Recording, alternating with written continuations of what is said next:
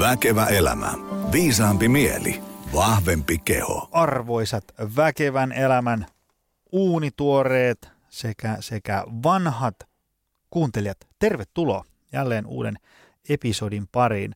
Meillä on tällä kertaa poikkeuksellinen teema, josta itse ymmärrän tosi vähän. Olen, olen tämmöinen noin niin kuin, ää, hyvin aloitteleva kokemusasiantuntija ja, ja tota, siksi ollaan jälleen kerran soitettu minua viisaampia studioon kuuntelemaan ja tervetuloa hyönteiskokki Topi Kairenius.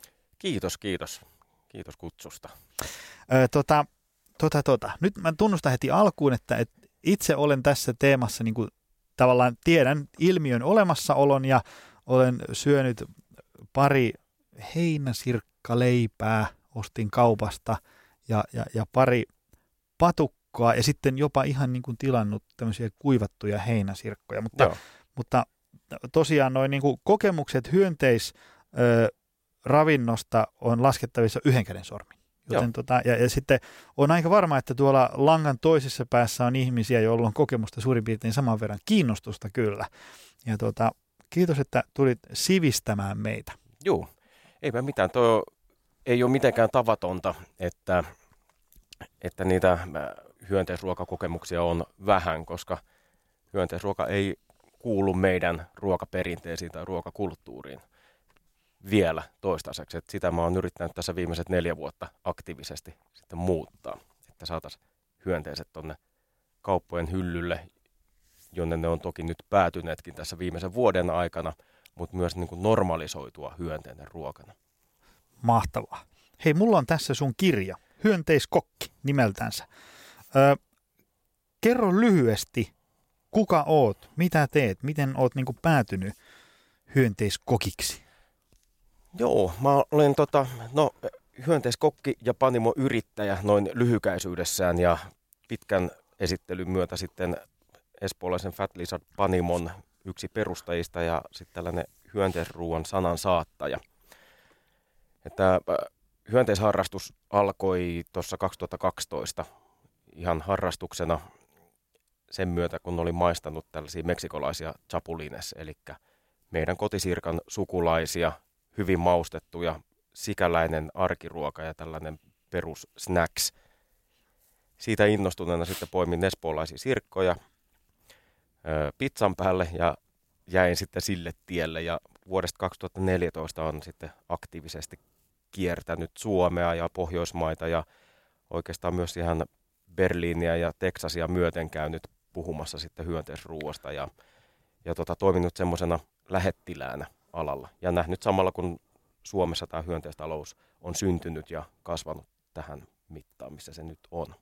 Okei, eli siis sulla on yllättävän pitkä historia ajatellen, että, että moni meistä on kuullut nyt ehkä puoli vuotta sitten. Ei, joo, se, oli, se lähti tosiaan, no siinä oli taustalla, että mä aktiivisesti selvitin ää, eri, erityyppisten vaihtoehtoisten valkuaisainelähteiden niin kuin käyttöä ja että miten voisi vähentää omaa lihankulutusta ja sitten löytää vaihtoehtoja maidolle ja viljalle. Et meillä oli perheessä, mulla oli, tota, lapset oli silloin ihan taaperoita ja heillä oli kaikki mahdolliset allergiat, niin piti löytää sitten ruokaa, missä ei ole perinteistä lihaa eikä maitoa eikä viljaa ja sitä kautta sitten hyönteiset tuli muiden harrastusten myötä silleen myös ruokapöytään. Okei, eli sulla on tämmöinen niin omaan tarpeeseen niin kuin alun perin Joo, lähtöisin. hyvin tuommoinen niin käy, käytännön läheinen. Okei.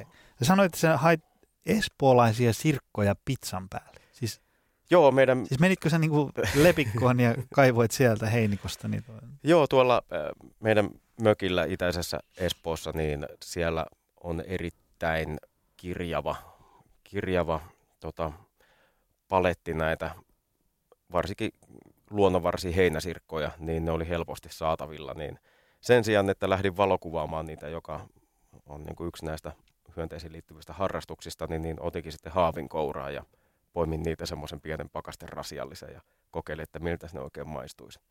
Nyt on pakko kysyä, kauan siihen meni, että sä sait pakasten rasiallisen? Se on, se on tota, vaatii vähän kärsivällisyyttä. et kyllä niitä semmoisen rasiallisen keräämiseen, niin kyllä siinä pari tuntia saa viettää siellä mutta mikä siinä, ne on ö, aktiivisia niin kuin sitten auringonpaisteessa lämpiminä aurinkoisina päivinä, niin mikä sen parempaa kuin viettää aurinkoisella niityllä se päivä ja poimia ötököitä. Vähän niin kuin toiset menee kalaa ja onkin sieltä ahvenia, niin sitten Joo, ja, Topi menee hakemaan heinäsirkkoja. joo, ja kyllä tota, myöhemmin, kun se on sitten laajentunut tai niin kuin monipuolistunut tämä villien hyönteisten poiminta, että mä poimin myös muurahaisia ja sudenkorentoja, jotka on aika vielä haastavampia kuin sitten villit heinäsirkat.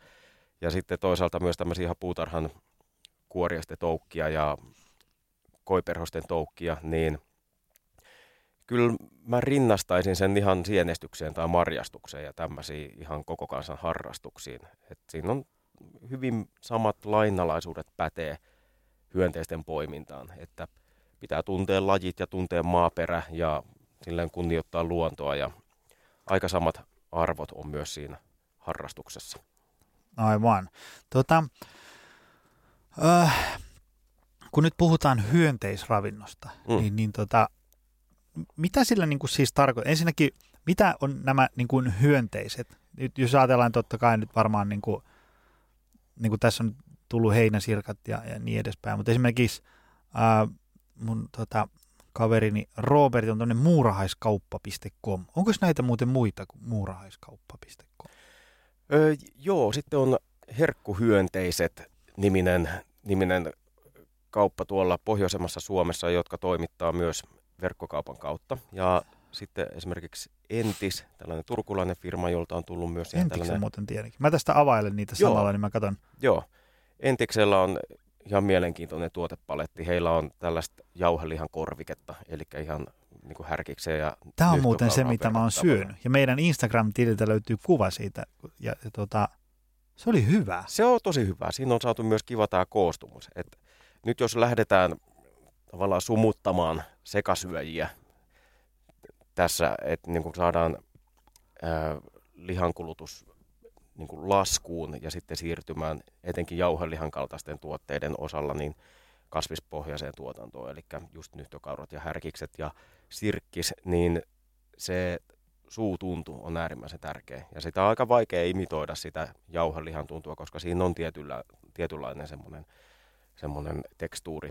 Mm. Ja se Niin. suutuntuma on muuten tosi tärkeä. Se on tosi... Sen tajuaa vasta, kun tavallaan kun sä rupeat niin siirtyä johonkin, kun sä oot rakastanut sitä jauhelihaa 25 vuotta, ja sitten rupeat siirtyä johonkin toiseen ravintoon, niin, niin tajuaa, kuinka tärkeää se on, niin kuin se, että miltä se tuntuu suussa. Joo, nimenomaan. Että se tota, aromi jää oikeastaan toissijaiseksi. Että kyllähän jokainen valmistaa niin kuin jauhelihasta, tekee sitten lihapullia tai äh, jauhelihakastiketta spagettiin tai makaronilaatikkoon, niin kyllä sitten aina niin kuin maustetaan sen aterian mukaan. Niin tärkein siinä on nimenomaan sitten se, että miltä se tuntuu pureskella.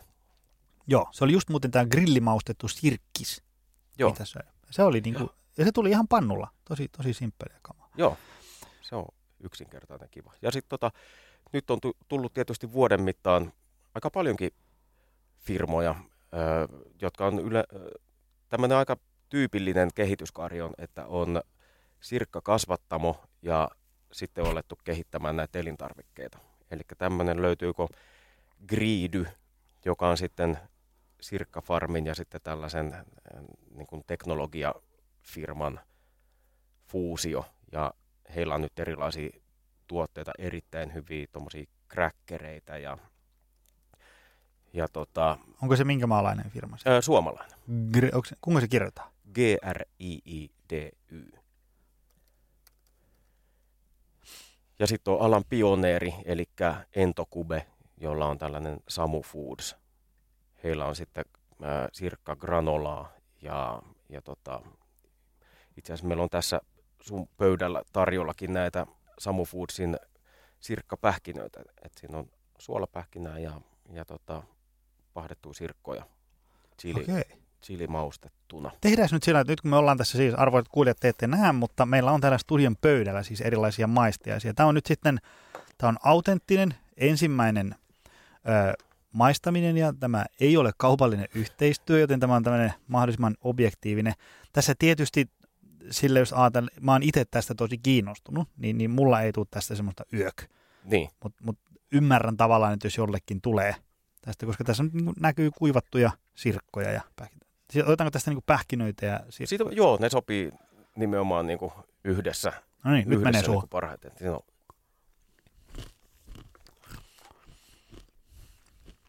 Tässä menee niin kuin suolapähkinää ja, ja, ja siis, onko tämä niin kuin, mikä, heinäsirkka, Joo, tai kotisirkka. kotisirkka. Otan vielä toisen. Ota toinen vielä.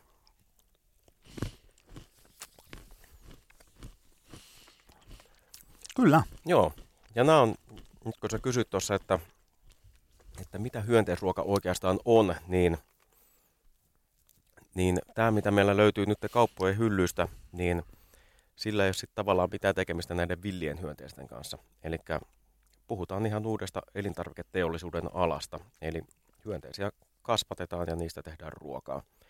Ja näitä kasvatettavia lajeja, niin ne on ihan Eviran, eli meidän elintarviketurvallisuusviranomaisten määrittelemä lista, että mitkä on niitä lajeja, joita saa kasvattaa ja mistä saa tehdä ihmisruokaa.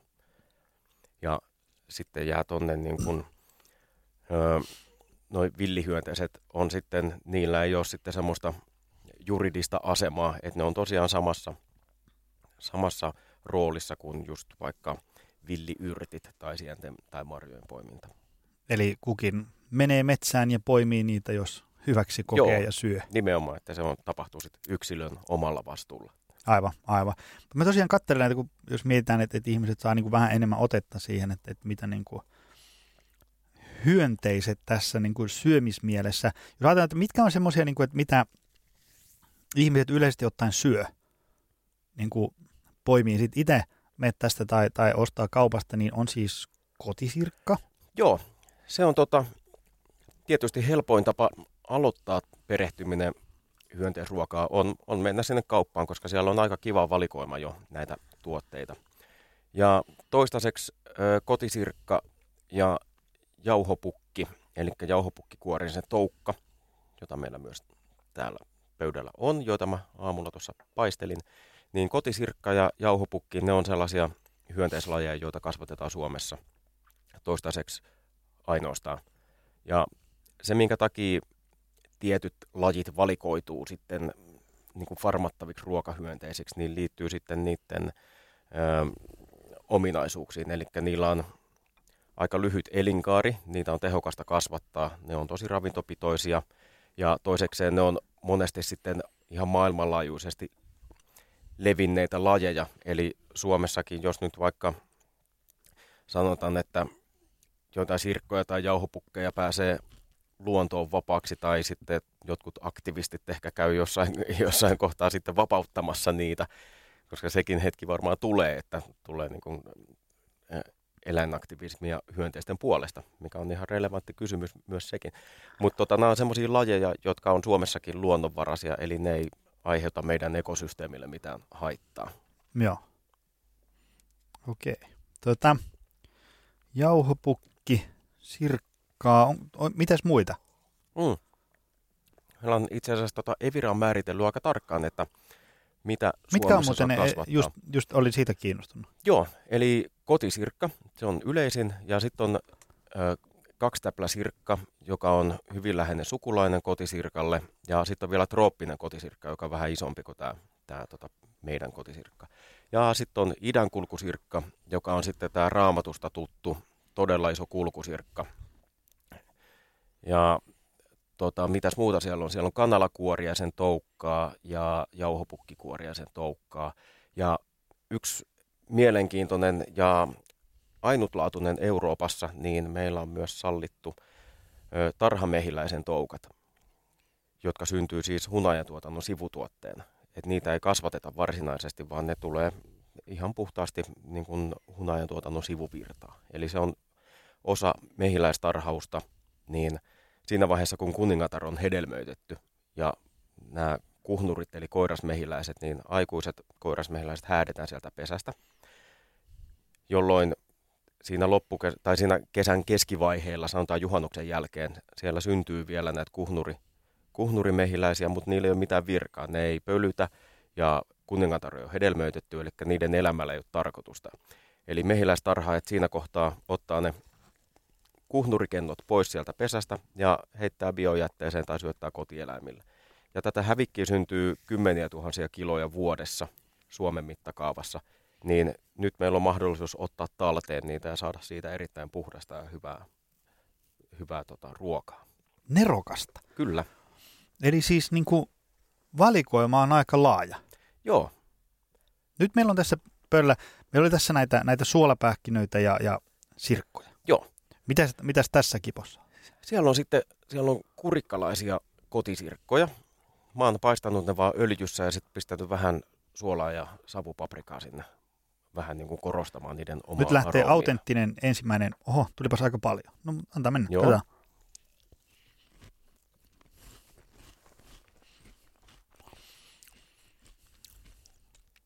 Tämä on niin kuin hyvä. Nyt Joo. ihan siis niin kuin en, en mistään kohteliaisuudesta vierasta kohtaa, vaan siis niin kuin ihan, siis jos otettaisiin tuosta torilta sata yök en syö hyönteistä ihmistä Niin. ja laitettaisiin side silmillä ja syötettäisiin näitä, niin he ihan varmasti kyllä, tai niin kuin, vähän niin kuin se popcornia, tai, tai semmoista niin kuin, Joo, ja noi on tota pakaste tuoreista sirkoista tehty, eli niihin saa aina kivemman, kivemman soundin sitten, kun käyttää suoraan pakkasesta ikään kuin tuoreena, kuin että lähtee sitten, tai mä tykkään käyttää suoraan tuoreena, enkä niin kuin sitten niinkään kuivattuja sirkkoja. Et niissä on kiva, kivempi, kuivatus on tietty kiva tekstuuri, että niillä voi sitten just ruokaan tuoda tekstuuria lisää, ja pistää vaikka salaattiin tai keittoon, että saa sinne rapeutta ja muuta. Mutta itse kun tekee paljon ruokaa, niin, niin tykkään käyttää niin kuin nimenomaan sitten näitä tuoreita raaka-aineita, joita saa sitten suoraan, suoraan tuolta farmareilta tai sitten, tai sitten käsittääkseni joissain ää, K-kaupoissa on tämän espoolaisen entokuben sirkkoja myös niin kuin ihan pakastetuoreena. okei. Okay. Että tämmöinen kokeilu, että miten ihmiset vastaanottaa sitten. Koska sillä on jonkun verran kysyntää, että, että ei, kun lähdetään kokeilemaan hyönteisruokaa, niin ei haluta tyytyä pelkästään niihin suklaapatukoihin tai leipään tai, tai korppuihin tai kuivattuihin sirkkoihin, vaan halutaan kokeilla, että miltä sen, mitä niistä o, niin kuin aidosti voi tehdä. Tota, Sitten meillä on tämä tää kolmas. Joo, siellä on jauhomatoja. Noi, nimenomaan nämä niin sanotut tavalliset jauhomadot on mun suosikkeja, koska niissä O- pysyy... Nämä on niitä. Joo, niissä pysyy aika mie- miellyttävänä toi, toi tota rapeus. Et sitten on myös jättiläisjauhomato, joka on tota noin kolme ja puoli kertaa kookkaampi. Niitä kun paistaa, niin sä saat rapeen kuoren siihen, mutta sitten se sisus ei ole hirveän kiinteää, niin se on vähän semmoinen, mitä ehkä saattaa kuvitella, kun purasee toukkaa. Niin tota, se ei mun mielestä, mun mielestä ei ole niinku, no, Ei. en, en, itse pidä siitä suutuntumasta. sä mutta sä oot nää on hyviä. valmistanut? Joo, joo. Okei. Nää on, Mitäs, on mitäs näissä niin on? Ö, niissä on suolaa ja juustokuminaa.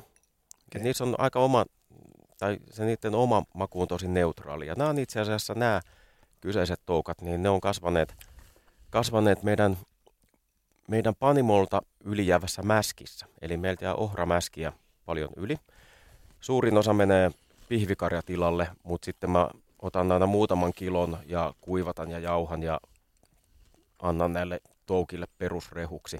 Eli ne on elänyt siinä mäskissä ja sitten ne saa kosteena, kosteena rehuna kurkkua ja tomaattia ja tällaista, koska ne tarvii kosteutta myös kasvuvaiheessa, jotta ne voi ää, luoda nahkansa ja sitten koteloitua ja sitten kasvaa aikuiseksi. Tota, nämäkin oli siis todella hyviä. Joo, Ja, ja tota, mutta sitten mä kyllä ymmärrän tavallaan, että jos joku kokee näistä vähän semmoinen, että ne, koska siis tämä näyttää semmoiselta kauhuelokuvan, tiedätkö, semmoiselta. Mutta jos taas kerran oltaisiin laitettu lappu silmille ja, ja sanottu, että tässä on, niinku, mikä, mikä tässä oli se mauste? Ö, juustokumina. Tässä on niinku juustokuminalla maustettua rakettispakettia, niin olisi mennyt kuin väärä raha, ihan täysin. Ja, ja tota, ehkä se vaan ottaa niinku aikansa. Joo, mä luulen, että toi on, se on ihan evoluutiopsykologinen kysymys, toi, että me ei olla totuttu käsittelemään hyönteisiä ruokana. Että ne asiat, mitä tulee mieleen hyönteisistä, niin se on ö, pelko ja inho. Et ensin kun kohdataan hyönteinen, niin ensin sitä pelästytään ja sitten se alkaa niinku iljettää. Mm. Niin näistä näistä lähtökohdista on aika vaikea myydä ajatus, että se pitäisi syödä se, se asia. Mutta se, se, se tota, vaatii työtä ja mun mielestä se on niin kuin ollut sen arvoista niin kuin myös nähdä tässä neljän vuoden aikana, että miten suomalaiset kuluttajat suhtautuu hyönteisruokaan. Ja suomalaiset on, sanotaan, että saksalaisia, virolaisia ja ruotsalaisiin verrattuna, niin suomalaiset on erittäin avoimia ja ennakkoluulottomia kokeilemaan ötököitä. Ja eikö siinä siis, eihän se todellakaan mikään mahdoton ajatus ole, kun ajatellaan, että vaikka kun itse aloitti voimailuharrastuksen 90-luvun puolivälissä, niin silloin proteiinijauhoita oli niin kuin muutamassa hassussa kivijalkakaupassa semmoisia mömmöjä. Joo. Tiedätkö? Nythän ne on tässä Prisma-hyllyllä ja kaikki tajuu, niin kuin, Joo, kukaan ei kato kierroissa, vedät palkkariin ja tajuu, että, että ehkä mä voin ottaa välipalaksi heraprotskuun ja niin edespäin. Joo. Ei se nyt niin kuin, tavaton ajatus ole, että näitäkin syötäisiin niin kuin isommassa mittakaavassa. ei. Että kyllä se, ö, no nyt tämä, tämä vuosi on osoittanut sen, että hyönteisiä on nyt saanut myydä kaupoissa reilun vuoden, niin osoittanut sen, että niin kun, ö, kiinnostus ilmiötä kohtaan on tosi suuri, mutta sitten tuotteet ei ole ehkä vielä ihan löytänyt sinne kuluttajalle asti. Et nyt on niin kuin alalla kova tuotekehitys päällä, että minkälaisia asioita niiden pitää olla. Et niiden pitää olla tuttuja, helppoja asioita, mitkä voi ottaa kaupasta ja pistää mikroon. Tai parhaassa tapauksessa ottaa vaan kaupan hyllystä ja syödä naamariinsa se. Että, niin että miten hyönteiset saa sitten niin kuin ihan ö, päivittäisen ruokavalioon tai edes viikoittaisen Mm. mm. ruokavalioon. Joo, jos miettii, että et, makuhan tässä selkeästi ei ole se ongelma. Ei. Koska esimerkiksi vaikka proteiinijauhoissa silloin niin kuin alku, alkuaikoina, niin se maku neutraali oli niin kuin kaikkea muuta kuin neutraali. Että kyllä sitä joutui niin kuin ottaa nenästä kiinni ja, ja nielee väkisi. Mutta tota, et ehkä jos tästä pääsee yli niin kuin tavallaan sen niin kuin ajatuksen siitä, että yök nämä on jotain jauhomatoja, niin sitten, sitten tota, ihan varmasti toimii. Joo, ja yksi tapa tietty on tuoda just hyönteiset jauhettuna erilaisen ruoan kanssa. Et mulla on tuossa hyönteiskokkikirjassa, siellä on aika laajalti reseptejä myös, että kuinka sen hyönteisen voi piilottaa ruokaan. Et se voi olla ihan lihapullassa tai, tai näkkileivässä tai toffeessa sekoitettuna niille, ketkä ei tahdo nähdä sitä hyönteistä. Joo, mä just kattelin tätä, mitä tuossa nopeasti katselin, niin on täällä siis niinku kuhnuri granola. Joo, eli siinä on just näitä mehiläis, mehiläistoukkia hyödynnetty. Niissä on nimittäin erittäin lempeä ja hienostunut maku. Et ne on makumaailmaltaan mun mielestä, ne on mun yksiä suosikkeja koko tuosta hyönteiskirjosta, mitä meillä löytyy. Niissä on vielä, kun ne tota, kasvaa näissä kennoissa, missä on sitten maitohappokäynnettä siitä pölyä, niin se tuo siihen ihan omanlaisen aromin. Et siellä on todella semmoinen omintakene. Sitä ei voi verrata mihinkään, se vaan maistuu kuhnurin toukalta. Joo. Bug nuggets. Joo, se on, se on, Hyviä nämä nimet. se on hy- Banaaniset sirkkaletut. Joo, ne nagetit on itse asiassa aika hauska. Siellä on semmoinen äh, kirnipapumuhennos, mihin mä oon sekoittanut sitten hyönteisjauhetta ja hyönteisrouhetta. Ja sitten ne on leivitetty ja mä oon muovaillut niistä vielä tällaisen yhden ylikansallisen hampurilaisketjun nagettimalleja. Ja nämä on siis niinku, nämä reseptit on siis, eikö ne ole tämmöisiä, että näitä voi niinku ihan jokainen. Kyllä, joo, Tehdä. ne on ihan perustavanlaatuisesti. Mullakaan ei ole ravintolan alan koulutusta tai työkokemusta, että mä oon sitten onnekseni niin kuin tämän ö, hyönteislähettilään pestin kautta päässyt tutustumaan hyvin erilaisiin kokkeihin ja niin kuin, ihan niin kuin kovan tason kokkeihin ja nähnyt, että kuinka he ajattelee ruoasta ja miten luovasti he ajattelee niin kuin eri raaka-aineista. Niin sitä kautta päässyt sitten ja jalostanut omia ideoita siihen ja sitten tuonut tälleen niin kuin hyvin helposti esille. Toi on semmoinen perusteos, minkä kautta pääsee niin kuin helposti hyönteisruokaan niin kuin sisään. Joo. Siinä on semmoinen pitkähkö johdanto alkuun, että etenkin, että mitä Suomessa on tapahtunut tässä vuosien mittaan ja, ja sitten vähän, että mitä maailmalla on tapahtunut. Ja sitten siinä on vähän yli 50 reseptiä. Kyllä. Että ihan niin kuin helposta semmoiseen keskivaikeisiin juttuihin. Ei ole köyhät ritarit, vaan on köyhät sirkat. Joo. Murkkuinen bataattisosekeitto. Joo. Se, nämä näyttää niin kuin ihan normaali ruokaa, mutta sitten siinä on niin kuin ötökkää mukana. Mm. Mainio. Joo, ja se mitä varten niin kuin sitten, kun siinä voi tietty herätä kysymys, että miksi sitä ötökkää pitää olla siinä, niin kyllä siellä on, taustalla on sitten nimenomaan tämmöisiä suuria ajatuksia, niin kuin maailman pelastaminen ja se, että mi- millaisia ratkaisuja me löydetään ruokakriiseihin ja mitä vaihtoehtoja meillä on niin kuin perinteiselle lihateollisuudelle ja kaikki tällaisia. Mutta paitsi se, että me voi, voidaan vaan ravita ja ruokita itsemme hyönteisillä, niin mä tykkään etsiä sieltä myös näitä aromaattisia ratkaisuja, että käytetään niiden hyönteisten omia aromeja ja tuodaan niitä sitten ruokapöytään kanssa. Tota, minkälaisia myyttejä ja ennakkoluuloja sä oot törmännyt, että hyönteisravintoon liittyy? Ainakin noin niin kuin pikaisella vilkatulla se keskustelu on hyvin sellaista niin kuin polarisoitunutta. Ei, ei ole kauheasti semmoista, että hmm, kuulostaapa mielenkiintoista, ehkä kokeilen. Vaan se on sille, mm. että yök ei ikinä, tai sitten, että minä olen syönyt jo 15 vuotta ötököitä. Puuttuu tavallaan niin kuin se, se Gaussin käyrän niin kuin se, se keskiosa kokonaan, ainakin siitä keskustelusta. Joo, se, se menee hyvin pitkälti noin. Et tota, no, niin kuin sanottu, niin Suomessa ollaan äh, hirveän innokkaita kokeilemaan. Mä oon miettinyt, mikä siinä, mikä siinä on, koska meillä on äkkiseltä ajateltuna niin kuin aika samantyyppinen ruokakulttuuri kuin vaikka Saksassa tai Virossa. Kulutetaan samantyyppisiä asioita ja niin kuin liha kuuluu olennaisena osana siihen ja sitten peruna ja tämmöiset ihan peruskasvikset. Niin se, että suomalaisille maistuu hyönteiset ja että heitä kiinnostaa ne, niin voi johtua siitä, että meillä ei ole semmoista varsinaista, varsinaisia ruokaperinteitä, että mistä me pidetään kiinni, vaan me helposti omaksutaan muista ruokakulttuureista. Että meillä on helposti otetaan italialaiset ruokaperinteet tai japanilaiset tai mistä vaan ja lähdetään niin kuin siitä, että jos mietitään mitä 20 vuotta sitten, kun sushi tuli Suomeen, niin on sitten varmaan kauemmin, 25 vuotta ehkä, niin täysin uusi ilmiö ja että, että mitä hittoa, että raakaa kalaa, että pitääkö se niin kuin, syödä tällaisena, niin se vei aikaa sitten ennen kuin siihen totuttiin. Nyt meillä on susia löytyy joka kaupan hyllystä ja ABC-noutopöydästä ja mm. näin poispäin. Että ne niin kuin pikkuhiljaa omaksutaan kaikki muita, muita ruokakulttuureja ja niitä perinteitä.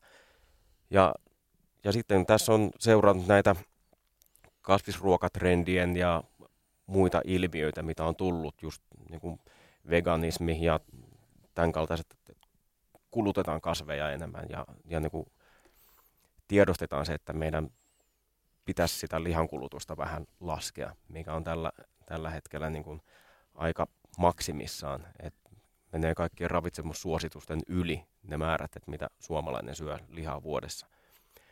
Niin siellä sitten on joku semmoinen ymmärrys, että, että, että hei, että tämä hyönteishomma saattaa olla niin kuin aika järkevää, että se on ekologista ja eettistä, että kun ne ei vaadi viljelys- tai laidunmaata, ne on erittäin ravintopitoisia. Että siellä on niin hyviä asioita siinä taustalla, että tekee mieli kokeilla hyönteisiä. Mutta sitten siinä on nämä psykologiset kynnykset tulee vastaan. Et oikeastaan karkeasti voi jakaa kahteen, kahteen ryhmään ihmiset. Et on näitä, keitä kiinnostaa tämä ilmiö ja hyönteiset ravinnon lähteenä, mutta he ei halua nähdä sitä. Et silloin se menee sitten just niinku leivän ja lihapulla ja suklaapatukoiden tällaiseen jauhettuna. Ja sitten kun mä oon pitänyt paljon, paljon erilaisia tastingejä ja tapahtumia ja sitten mulla on siellä hyönteispyöryköitä ja hyönteisnäkkäriä ja, ja joku pesto tehty, missä on hyönteisjauhetta ja smoothieita ja tällaisia, niin sitten sen tulee ihmisiä maistamaan hyönteisiä ja sitten ne on silleen, että, että missä ne ötökät on. Että mm. hän, hän haluaa syödä ötököitä. Joo, joo, joo, joo. Toi, tuota, uh, just mietin sitä, että, että jos, jos, jos nyt ajatellaan, että me mentäisiin tuohon torille ja otettaisiin sitä sata ihmistä, että haluuks maistaa. Niin kyllä mä sen ymmärrän, että aika moni voisi olla, että yök, en mä tommosia. Mm. Mutta sitten jos sä mietit, niin että et me syödään kuitenkin niin kuin vaikka maksaa tai, tai vaikka jauhelihaa, niin jos sä olisit seuraamassa sitä prosessia, miten se jauheliha tavallaan niin kuin siitä eläimestä päätyy siihen sun lautaselle, niin voi olla, että siinä kääntyisi ehkä sille vaakakuppi, että yök, en mä muuten halua tota syödä. Joo. Et siinä, on, niin. siinä on varmaan tämmöinen niin kuin joku tämmöinen historian tämmöinen niin kuin painolasti näissä, että et nämä on semmoisia iljettäviä, yököttäviä. Joo. Ja sitten nä, näihin ei osata niin kuin suhtautua sillain samalla semmoisella objektiivisuudella tai, tai subjektiivisuudella kuin vaikka jauheliha. Kun sitä jauheliha on ollut niin kuin pienestä saakka niin. ruokapöydässä, toisin kuin nämä. Et ehkä se varmaan ottaa tovin, että... Se ihan varmasti vie, mutta tota, öö, mä luulen, että se ei tule viemään edes niinku sukupolvia, vaan tämä tulee tapahtuu muutamissa vuosissa tämä muutos. Et kaikki trendit ja ilmiöt ja muu tällainen menee niin hirveällä vauhdilla eteenpäin, että se on niin kuin varmaan hyvin helposti sitten omaksuttavissa ja niin kuin, kun vaan tuo tarpeeksi sitä tykö ihmisille, että sitä löytyy kaupasta ja se on siellä muiden vastaavien tuotteiden vieressä, että siellä härkiksi ja nyhtökaron vieressä on just jotain sirkkistä ja sitten siellä leipähyllyssä, niin siellä on myös sirkkaleipää, että silleen niin kuin pikkuhiljaa. Mm. Et hyönteisillä on niin inhottava maine, että siitä on vielä kyllä aikaa päästä, päästä eroon siitä, mutta se on, se on aikaa vievää ja hankalaa, mutta se on kyllä tehtävissä. kyllä joo, mun, joo, joo, joo. Mun niin kuin tavoite on, on, no silloin kun mä aloitin neljä vuotta sitten niin kuin aiheen parissa työskentelyn ja kävin puhumassa aiheesta ja pidin kaikki tapahtumia ja tastingeja, niin silloin mun tavoitteena oli, oli, että minä ja muut alan toimijat saadaan vaan puskettua niin paljon tätä asiaa eteenpäin, että hyönteiset lopulta saavat ihan niin kuin luvan olla niin kuin lupallisia elintarvikkeita Suomessa. Ja sitten kun se yhtäkkiä tapahtui vuosi sitten, niin sitten piti miettiä uudestaan, että mikä se seuraava steppi on. Niin kyllä mun seuraava tehtävä on nimenomaan normalisoida hyönteinen ja saada etenkin suomalaiset, mutta myös muut pohjoismaalaiset niin näkemään hyönteinen ruokana. Joo.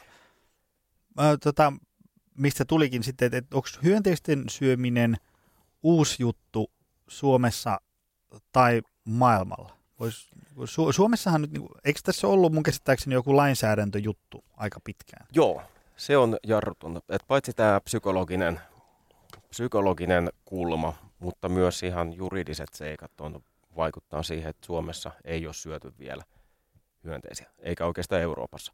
Mutta mistä päästään siihen, että me ollaan länsimaissa ainoita maailmassa, ketkä eivät käytä hyönteisiä ruokavaliossa. Etenkin Kaakkois-Aasiassa ja Afrikan eteläisissä osissa ja latinalaisessa Amerikassa käytetään, käytetään tosi paljon niitä hyönteisiä, mitä siellä on. Ja niitä on opeteltu myös farmaamaan ja sitten siellä ihan eri tavalla liikkuu hyönteisiä, eli ne tiettyihin vuoden aikoihin parveilee siellä, niin paikalliset on sitten keksinyt tapoja niin kuin saada niitä mahdollisimman paljon, paljon talteen ja poimittua, ja ne on ihan niin kuin merkittäviä ravinnonlähteitä. Ja ö, Afrikassa esimerkiksi noi tota, mopane-toukat, joka on tällainen kiitäjäperhosen toukka, esiintyy pari kertaa vuodessa siellä, niin etenkin Zimbabwessa ja Kongoissa, Etelä-Afrikassa ja Tansaniassa, niin on erittäin käytetty ja tärkeä sinkinlähde. Et plus, että hyönteisissä on oikeastaan katettu koko paletti niitä vitamiineja ja hivenaineita, mitä ihminen tarvitsee, mutta nimenomaan sinkin puute on siellä kolkissa niin kuin noussut, noussut jopa ongelmaksi, niin se tarvittava sinkki tulee sitten näistä mopanetoukista ja muista hyönteisistä, joita siellä kulutetaan. Okei. Ja tota, eli Suomessa se tuli siis vuosi sitten, sai tämmöiset niin kuin, Joo. minkä statuksen? Niin kuin, et... Eli siinä on taustalla siis EUn, EUssa on tällainen, ö, kuuluu tähän EUn elintarvikelakiin, niin siellä on tällainen uusi elintarvikeasetus, jonka alle menee toki muutakin kuin hyönteiset. Että uusi elintarvikkeeksi luetel, voidaan luetella vaikka villiyrttejä tai marjoja. Semmoisia semmosia raaka-aineita, joilla ei ole, tai niillä pitäisi olla 25 vuotta tutkimushistoriaa ja käyttöhistoriaa EUn alueella. Ja jos ei ole, niin niitä ei saa sitten ihmisravinnoksi kasvattaa tai myydä tai markkinoida. Se on vähän hassunkurinen pykälä ja hirveän moni, moni tota, sitä voi tulkita monella eri tavalla. Ja esimerkiksi Hollannissa ja Belgiassa ja Itävallassa ja Ranskassa sitä on tulkittu jo muutama vuosi sitten niin, että näissä maissa kasvatetaan hyönteisiä ja niitä voi, niistä voi tehdä ruokaa. Ja, ja siellä on ollut erilaisia elintarvikkeita pidemmän aikaa hyllyissä. Ja Suomi astui sitten tähän samaan kelkkaan nyt viime, viime vuonna syyskuussa, kun Evira sai luvan maa- ja metsätalousministeriöltä tulkita tätä asetusta eri tavalla. Ja tästä tekee mielenkiintoisen se homma, että Evira on erittäin kiinnostunut kehittämään tätä koko hyönteistaloutta. Ja se oli nimenomaan Evirasta lähtöisintä, että he ikään kuin painosti maa- ja metsätalousministeriö antamaan heille sen luvan, että me saadaan hyönteiset sitten. Okei, eli se ei ole siis iso paha Evira, joka aina lyö kapuloita rattaisiin. Ei suinkaan, että se on tota, varsinkin viime aikoina niin ö, yhteistyö heidän kanssaan on ihan saumatonta ja he haluaa kehittää tätä alaa. He kuuntelee toimijoita ja järjestää erilaisia tilaisuuksia, joissa he pystyvät sitten niin kuin näitä farmareita ja tutkijoita kuuntelemalla niin sitten kehittämään näitä näitä tota sääntöjä, joita liittyy tähän hyönteiskasvatukseen. Mutta toki se vaati usean vuoden niin kun todella melkeinpä aggressiivisen lobbauksen ja, ja niin kuin vähän kansalaistottelemattomuuttakin siihen, että saadaan tämä tilanne tällaiseksi. Et, et on, Suomessa on ollut aika aktiiviset hyönteispiirit jo niin kuin sanotaan siitä 2014 lopusta asti – että meillä on farmareita ja erilaisia ruokatoimijoita, on ne sitten elintarvikekehittäjiä tai ravintoloitsijoita tai muuta, niin ne on ollut tällainen niin pienessä mittakaavassa. Siellä on ollut ihan, ihan tämmöistä vilkasta touhua. Ja se lähti oikeastaan tämän eko, ekoketju ruohonjuuren kautta. Et he alun perin keksi tällaisen, että he haluaa jotain hyönteistuotteita hyllyihin. Mutta kun hyönteisiä ei saanut myydä ruokana, niin piti keksiä joku, joku sitten tällainen porsareikä tai joku tekosyy, veruke myydä niitä kuitenkin siellä kaupassa.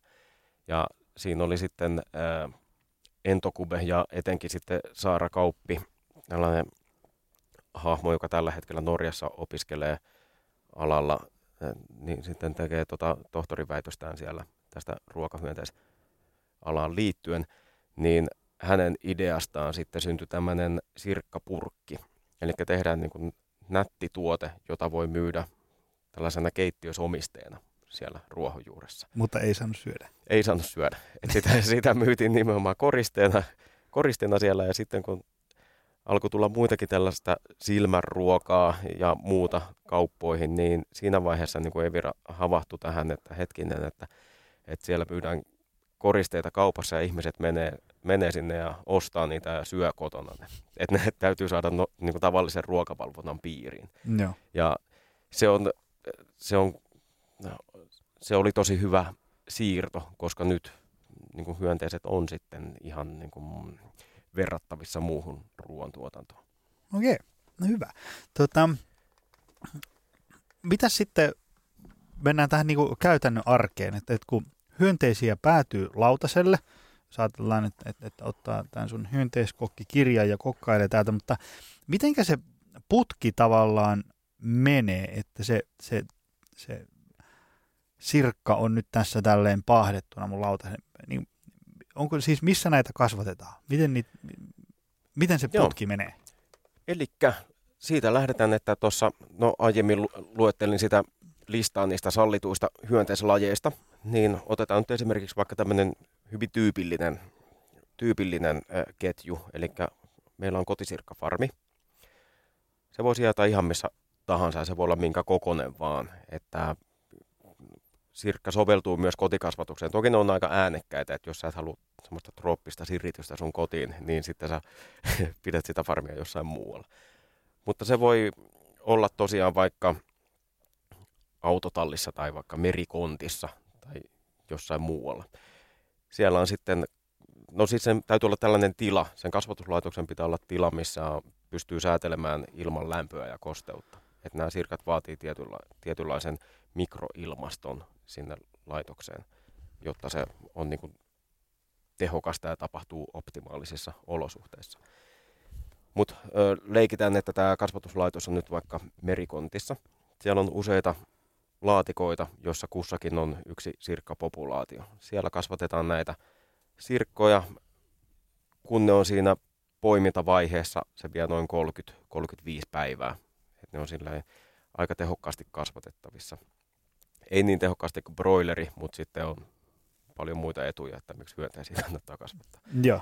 Et Mist, mistä se, niinku, mikä on se, niinku, jos ajatellaan, että tehdään perunoita, niin me, me laitetaan jotain siemeniä tai, tai, tai muita Joo, no. perunoita maahan ja sitten sieltä versoa, niin, niin tota, miten nämä, mikä on se alkuperäinen, mistä se Joo, lähtee? kaikki lähtee munasta. Tai itse asiassa kaikki lähtee siitä aikuisesta sirkkapariskunnasta, joka, joka siellä on, joiden, joista sitten syntyy tämä muna. Ja munasta kuoriutuu sitten nymfi, eli tuommoinen toukka. Sirkalla on vaillinainen muodonvaihdos, eli sieltä tulee sirkan näköisiä toukkia. Ne vaan luo ulkokuorensa seitsemän kertaa ennen kuin ne aikuistuu.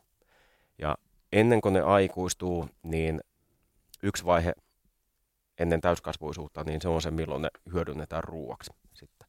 Et silloin niillä ei ole niin paksu kitiinikuori eikä niin paksut raajat ja ne on ravintopitoisimmillaan silloin. Eli nämä veijarit tässä on vähän niin kuin tavallaan...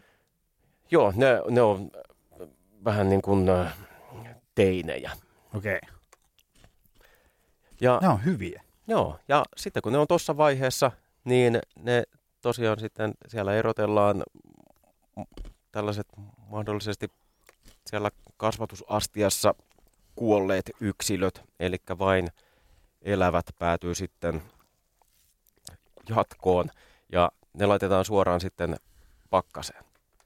Eli pakastaminen on, on niin kuin suositeltava ja Evirankin säännössä lukee, että se on ainoa, ainoa keino lopettaa nämä hyönteiset. Ja se on sikäli eettistä, varsinkin jos vertaa muihin tuotantoeläimiin, että kun hyönteiset on vaihtolämpöisiä, niin kun lämpötila laskee, niin ne vaipuu horrokseen. Ja sitten siinä vaiheessa, kun ne pakastuu kuoliaksi, niin ne ei ole niin kuin mitenkään tiedostavassa tilassa. Okay. Eli ne pakastetaan, pakastetaan, lopetetaan pakastamalla ja sieltä ne menee sitten jatkokäsittelyyn, että kuivataanko ne vai pahdetaanko ne vai mitä niille tapahtuu. Ja sitten sen jälkeen ne menee sitten sinne elintarvikejalostamolle, jossa niistä tulee sitten vaikka näitä suklaapatukoita tai sitten ne päätyy pahdettuna tuonne pähkinöiden kanssa ja, ja mitä onkaan. Ja sitten sieltä ne menee kauppaan ja ihminen sitten sieltä hakee. Okei. Maistetaan se tuota patukkaa. Se on vielä joo. tässä testaamatta. Eli Sit, mikä tämä on? Joo, se on tota, tällaisen ranskalaisen firman kuin Jiminis. Niin tässä on tummaa suklaata ja viikunaa ja sitten siellä on 5,5 prosenttia sirkkajauhoa. Mäkään en ole itse asiassa maistanut tätä. Mä viime viikolla Pariisissa tapasin tämän firman edustajia ja sain sieltä sitten näitä näyte, näytesuklaapatukoita. Tämä on niin kuin ihan oikeasti hyvää. Tämä on mun... Ota, no, otan toisen. Ota, ota. Tämä on onnistunut, onnistunut resepti kyllä. Mainio. Se on hieno, jos tavallaan puhun ruokasuussa, mutta tavallaan jos tässä vaiheessa tämmöistä niin kuin tuotteiden elinkaarta ollaan niin kuin näin hyvänmakuisia, mm. niin, niin tota, ennustan valoisaa tulevaisuutta. Mm. Mm.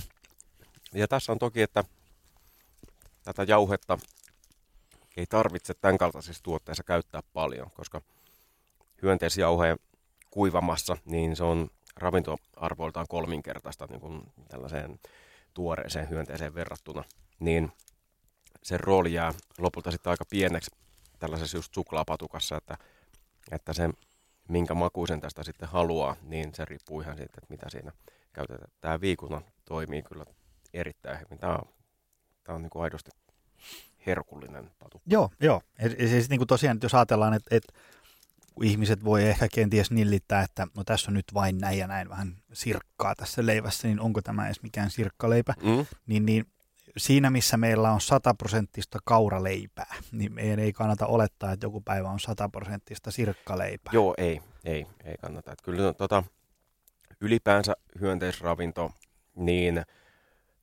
sehän on kamala tulevaisuus ja ihan niin kuin hirvittävä dystopia, jos me jouduttaisiin syömään pelkästään hyönteisiä. Mm. Et kyllä niin kuin hyönteisruoka täydentää sitten kasvispohjaista ruokavaliota. Et se tuo siihen semmoisia puuttuvia ele- elementtejä. No, et, etenkin B12-vitamiini on semmoinen, mikä kiinnostaa kasvissyöjiä myös hirveästi. Se on jännä ilmiö, että kasvissyöjät ja jopa vegaanit on aika kiinnostuneita hyönteisistä, vaikka ne on eläimiä. Et kyllähän niin kuin, ää, puristisimmat vegaanit eivät käytä edes hunajaa tai niin sanottuja kirppuvärejä, eli ei 120 värjättyjä elintarvikkeita, joka on tällaista kirvapohjaista punaista ää, elintarvikeväriä, niin silti on, se riippuu vähän siitä veganismin ää, tasosta. Ja se on Mm. niin kuin vähän sitten tämän kasvissyöjän ää, oma valinta, että onko ne nimenomaan ympäristö vai sitten niin kuin eläinsuojelu, e- eläinsuojelullisia eettisiä arvoja, Mm, mm, että mitä haluaa edustaa ja oman, oman kuluttamisensa myötä. Nämä voisi olla semmoinen pehmeä lasku kohti. siis tavallaan, jos ajatellaan, että, että niin kuin jauhelihasta linsseihin tai jokin Joo. papuihin, voi olla vähän niin kuin hevi siirtymä. Mm. Niin nämä voisi olla semmoinen hyvä semmoinen välimalliratkaisu. Tavallaan, niin kuin, että on tämmöinen rapea suutuntuma. Ja Joo. varsinkin se, se sirkkis, niin se, ei se nyt yksi yhteen jauhelihan kanssa ollut, mutta hyvin lähellä. Joo, kyllä. Ja sitten tuossa oli ihan ö, vuosi sitten, eli 2017 syksyllä, kun ö, hyönteiset laillistettiin, niin siellä oli tosi mielenkiintoisia tuotteita markkinoilla. Tietty niin kuin näkyvin oli ehkä se Fatserin leipä, mikä oli mun mielestä tuotteena aivan älytön. kun siellä oli kolme prossaa sitä hyönteisiä auhetta ja sitten oli muuten niin kuin aivan hyvä pellava leipä. Mm. Et mä en niin kuin nähnyt siitä syytä, miksi se hyönteinen on siellä, kun se ei tavallaan korvaa siinä mitään, eikä se tuo juurikaan lisää siihen mitään. Mutta se, että Fatser tarttui siihen koko ilmiöön ja halusi olla siinä hyönteisessä ruuan ensimmäisessä alossa mukana, niin se oli ihan super tärkeää koko alalle. Tuo uskottavuutta ja näin edespäin. Mutta siinä saman syksyn aikana tuli myös muita mielenkiintoisia tuotteita. Ja Pirkanmaalla on tällainen ö, palvauksesta tai niin kuin palvikinkuista on tunnettu lihatalo kuin Veljekset Mattila, niin heiltä tuli silloin syksyllä niin grillimakkaraa ja nakkeja, missä oli ihan possulihaa ja sitten sirkkajauhetta siellä seassa. Et sekin oli aluksi silleen, että mä ajattelin, että mit, mitäs hittoa nyt tapahtuu, että siellä on, niin kuin, on nyt menty niin kuin sotkemaan possua ja sirkkaa siihen samaan tuotteeseen, mutta mulla tuli sama fiilis, kun HK Scanilta tuli tuossa pari vuotta takaperin, sit, oliko se Popo, oli sen tuotteen nimi. Et siinä on possua ja, ja sitten porkkana. Semmoinen 400 grammaa paketti, missä on puolet possu jauhelihaa ja puolet porkkana. Niin mä, mä olin, että ei helkkari, että ne jengi meni aivan sekaisin siellä elintarvikekehityksen osastolla. Mutta tota, sitten kun alkoi miettiä sitä, että hetkinen, että jos saa sen possujauhelihan nostaa ja niin ottamaan sen tuotteen siitä, niin missä on puolet porkkana, niin se on vaan niin kuin askel parempaa. Et niin kuin tällä pienin askelin kohti sitä, että siirrytään, siirrytään käyttämään koko ajan vähemmän sitä lihaa ja sitten enemmän niin kuin kasviksia. Juu. Ja just, jos, ei, jos ajatellaan, että sitä jauhelihaa menee tällä hetkellä niin kuin ihan tolkuttomat määrät, Niin, niin jos se tuntuu liian isolta asialta vetää niin kuin, teekö, no, niin kuin satasesta nollaa, niin mitä jos olisi vaikka puolet jauhelihaa ja puolet sirkkoja? niin nimenomaan. Joo, että just, just tuommoisia siirtymävaiheisiin ja se, semmoisia porttituotteita tarvitaan just niin kuin, että miten pääsee tämmöiseen tavallaan tukemaan tällaista kestävämpää ruoantuotantoa. Aivan. No hei, sitten meillä on langan päässä ihan varmaan voimailijoita ja näitä, jotka ei syö ruokaa, vaan syö makroravinteita, protskua ja hiilaria ja rasvaa. Niin mitä näistä niin kuin saa? No,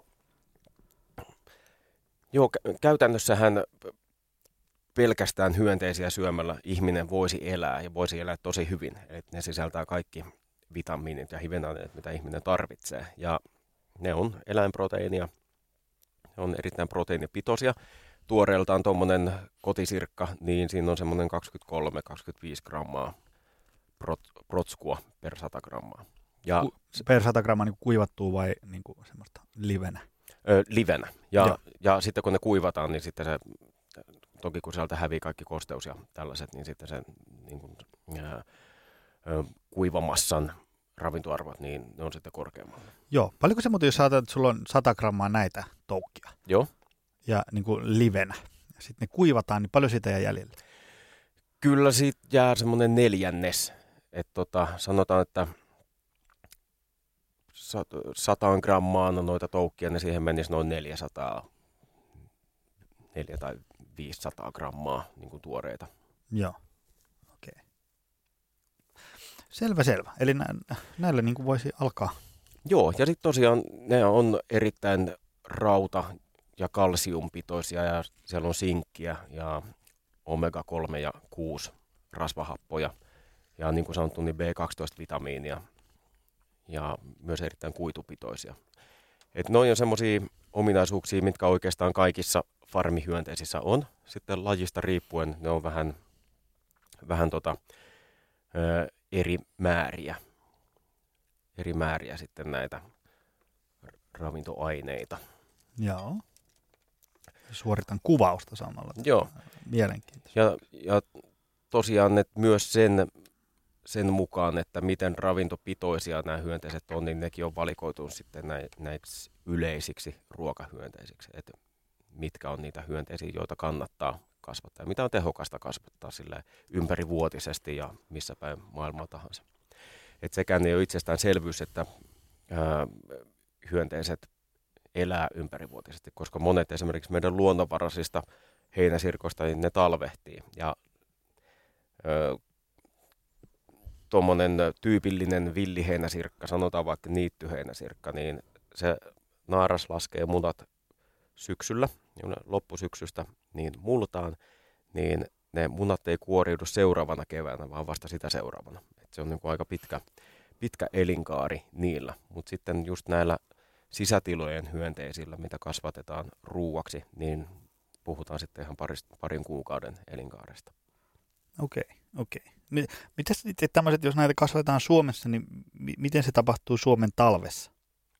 Öö, joo, se tosiaan vaatii se kasvatuslaitos sen oman mikroilmaston, jota voi, tai, tai täytyy ylläpitää ympärivuotisesti. Et se Okei. on semmoinen öö, ideaali lämpötila on semmoinen 28 astetta ja se on oikeastaan semmoinen aika trooppiset olosuhteet.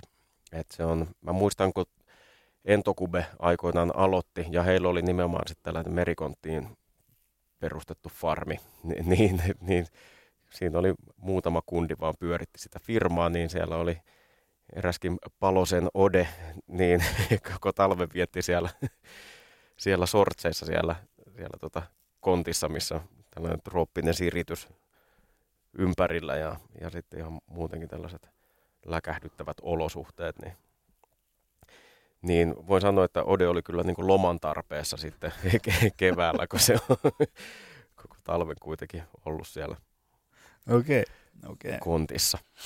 Tuota,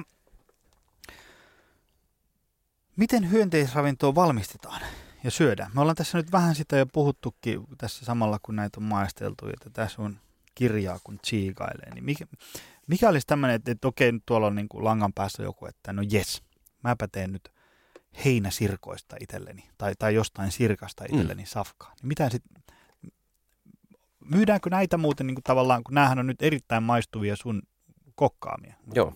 Myydäänkö näitä ikään kuin, niin kuin neutraalin makuisina? Öö, joo, niitä on, ne on lähinnä tota, säilyvyyssyistä tässä vaiheessa.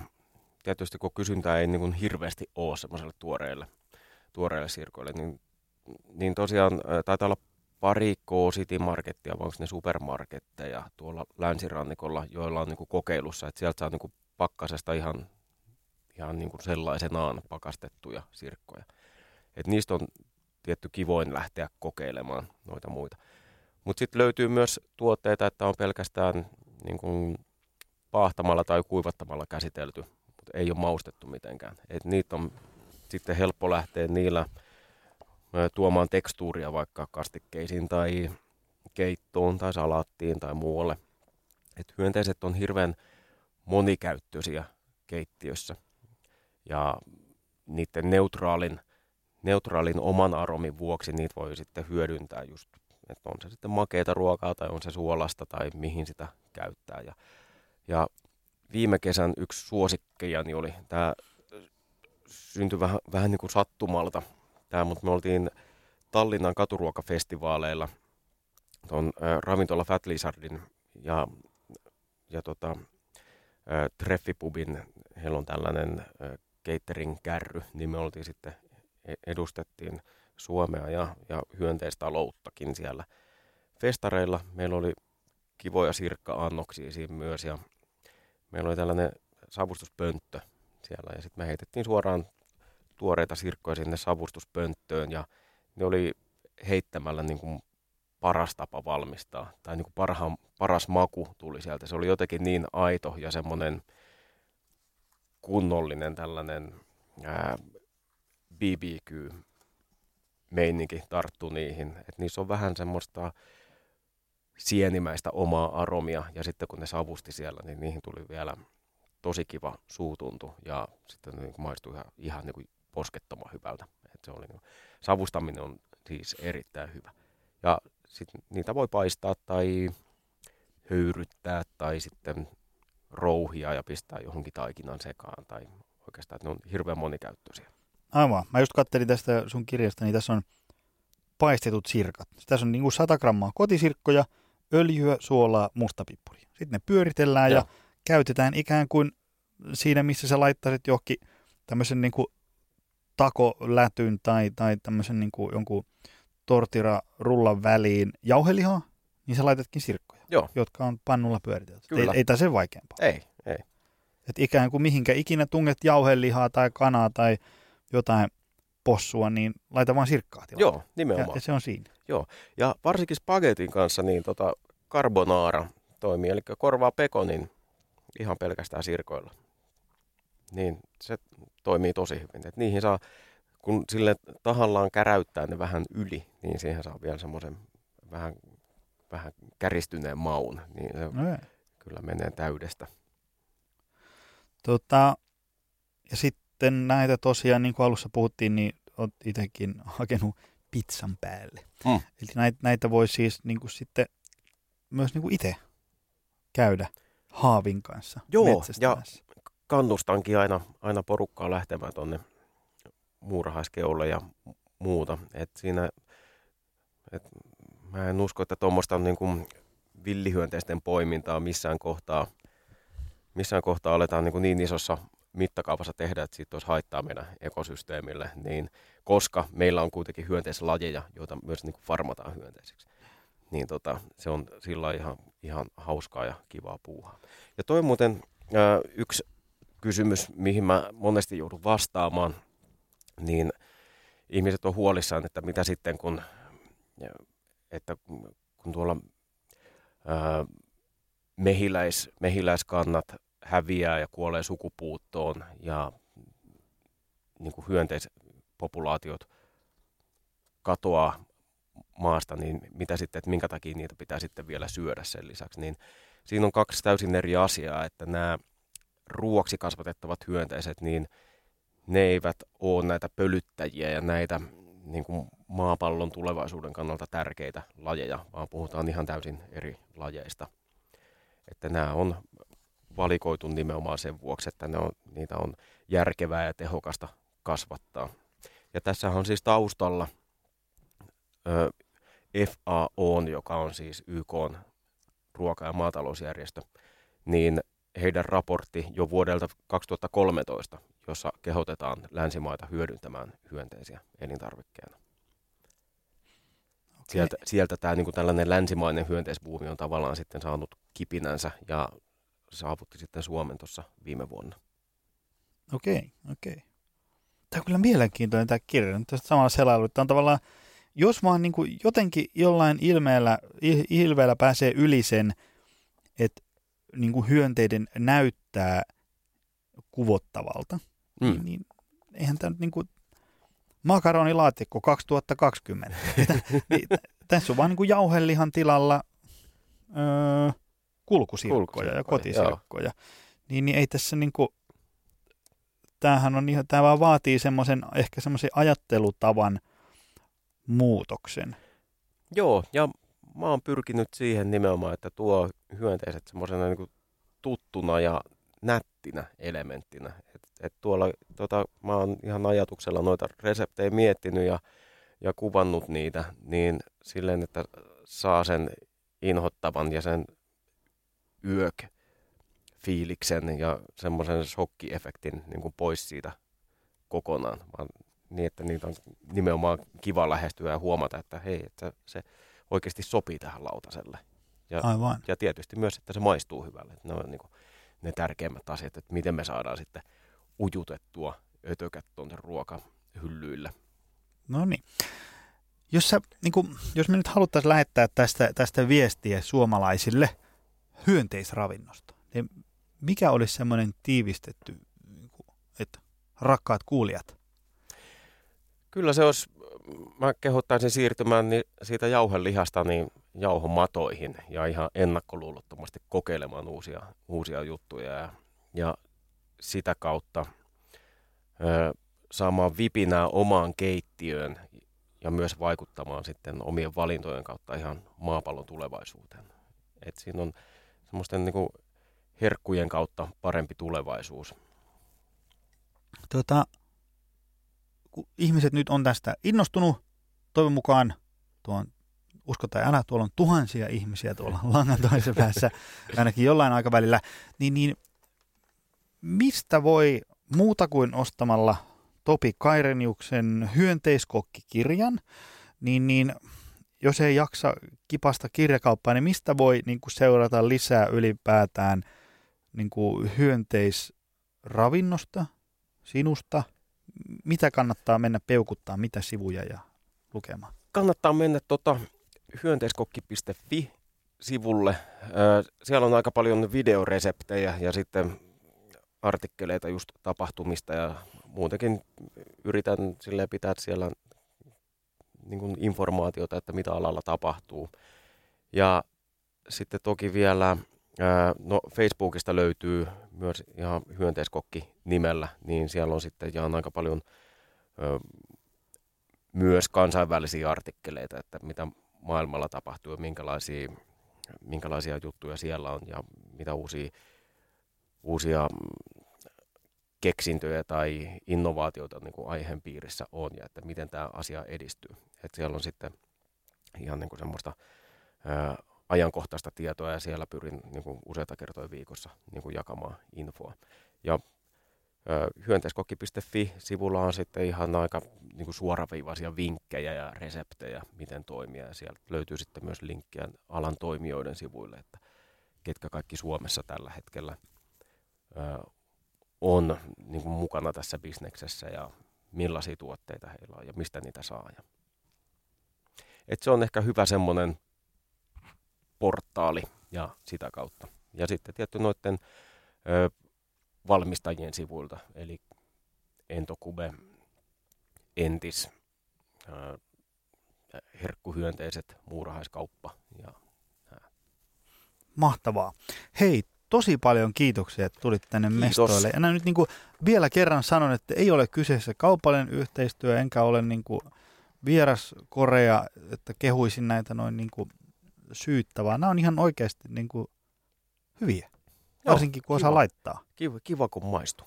hyvä, hyvä. Ja kiitos sulle rakas kuulija, että jaksoit tänne loppuun. Nähdään taas ensi viikolla. No niin. Moi. Moi. Tutustu lisää aiheeseen optimalperformance.fi ja opcenteri.fi.